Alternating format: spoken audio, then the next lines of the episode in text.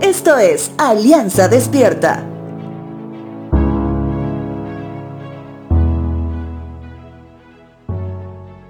Cuando recién conoces de Jesús, tienes el deseo de hablar de Él y de sus maravillas a todos. Es algo casi normal que suceda por el hecho de que quieres compartir del gran amor salvador que ahora inunda tu vida. Sin embargo, también es casi normal que con el pasar del tiempo ese deseo vaya disminuyendo.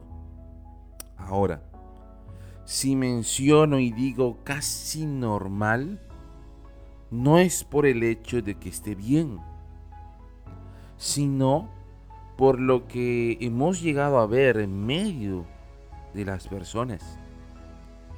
Hemos visto a creyentes salir de retiros, campamentos, tan vivificados por la palabra del Señor, tal cual una pieza de carbón ardiente que al principio su incandescencia asombra, pero con el pasar del tiempo se van apagando y en muchos solo las cenizas quedan hasta nuevamente tener otro tiempo de ser reavivado.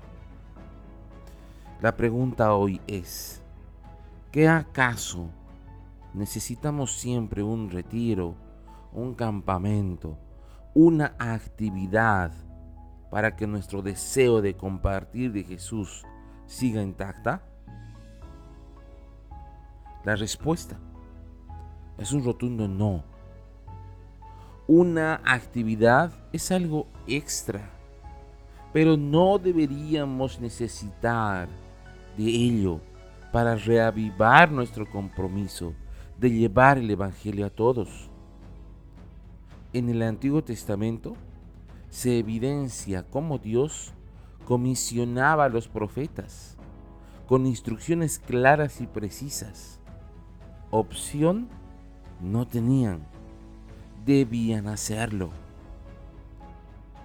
Ezequiel capítulo 2, verso 7 dice lo siguiente. Debes darles mis mensajes, te escuchen o no.